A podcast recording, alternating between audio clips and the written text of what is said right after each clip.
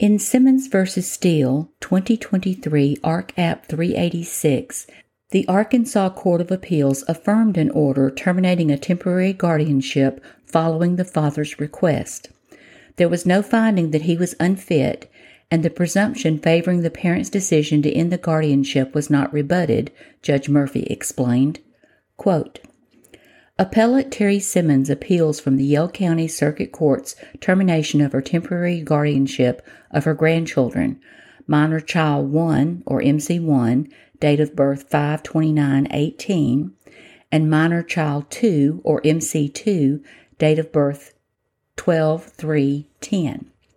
On appeal, Simmons argues the court erred in affording appellee Brian Steele the fit parent presumption in terminating the guardianship.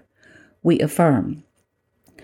On December 14, 2021, Terry and Dale Simmons petitioned the court for a temporary guardianship of their two children, alleging the minors were in imminent danger of environmental neglect or abuse, specifically due to the drug use of their daughter, Beverly.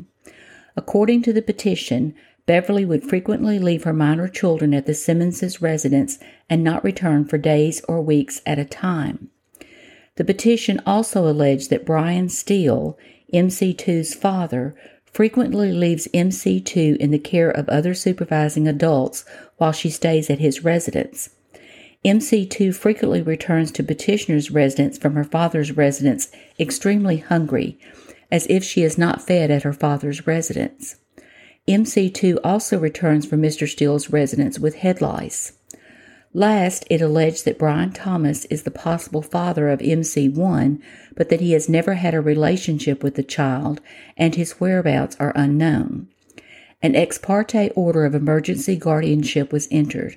A probable cause hearing was conducted, and the court granted a temporary guardianship. Notably, in the granting of the temporary guardianship, the court did not make a finding that Steele was unfit. On March 11, 2022, the Simmonses filed a petition to extend the guardianship. On March 14, Steele moved to terminate the guardianship and requested a hearing. He stated that at times, Beverly and the children, including MC1, stayed with him when they needed shelter. Steele was not certain of MC1's age or birthday, but he testified that she thinks he is her father, and it is his request that he raise her as his own. He testified that, while he has never provided for MC1's medical needs, he made it clear to the Simmonses that if they need anything, they could contact him. Steele testified he was currently unaware of Beverly's whereabouts. He thought she was living with the Simmonses until this case was initiated, and he found out Miss Simmons asked her to leave. He testified that the first time he was made aware that Beverly was not with the children, he went to the Simmonses and brought the children to his home. End of quote. The trial court ended the temporary guardianship and reasoned there was no proof that the father was unfit. In affirming, the Court of Appeals noted that there is a presumption that fit parents act in the best interests of their children, citing Troxel v. Granville, 530 U.S. 57, and added, quote, If the natural parent is found to be unfit, then he or she is not entitled to the fit parent presumption. Morris v. Clark, 2019 Ark. 130. In Donnelly v. Donnelly, 2016 Ark. 243, and In re Guardianship of W.L., 2015 Ark. 289, our Supreme Court held that the guardianships were no longer necessary once a fit parent revoked his or her earlier given consent to the guardianship.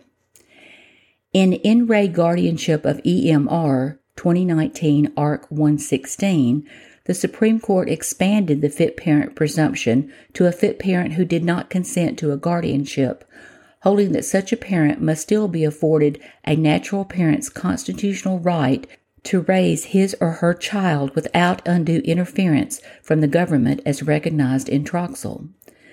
Simmons argues the termination was erroneous because by affording Steele the fit parent presumption, neither prong of Ark Code Ann. Section 2865, 401(b)(3), necessity and ward's best interest, was satisfied.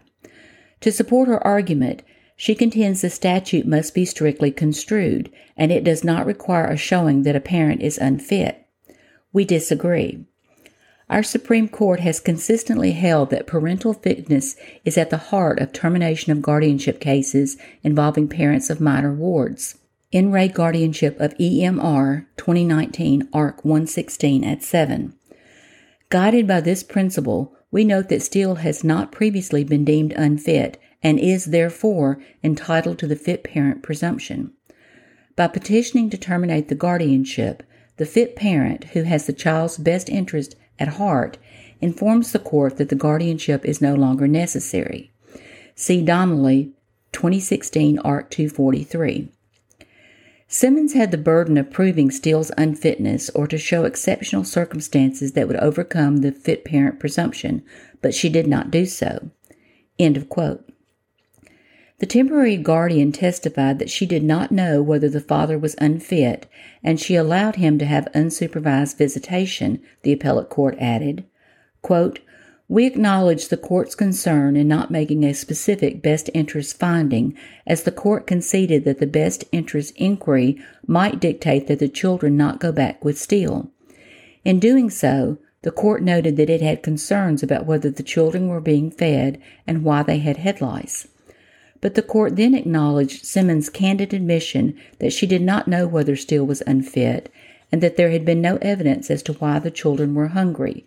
Were they just not eating enough, or did they just not like what was being served?" End of quote. The Court of Appeals continued, quote, "In order to rebut the presumption, Simmons could have either proved Steele unfit or shown exceptional circumstances sufficient to overcome the fit parent presumption. Accordingly, despite Simmons' contention, the fit parent presumption does not negate the statute's mandatory consideration of the best interest prong. Alternatively, Simmons argues that the record establishes Steele is unfit and a guardianship is needed because the best interest of the children is for the guardianship to remain. As explained above, there has not been a finding that Steele is unfit, and Simmons has not overcome the presumption of parental fitness." End of quote. End of decision.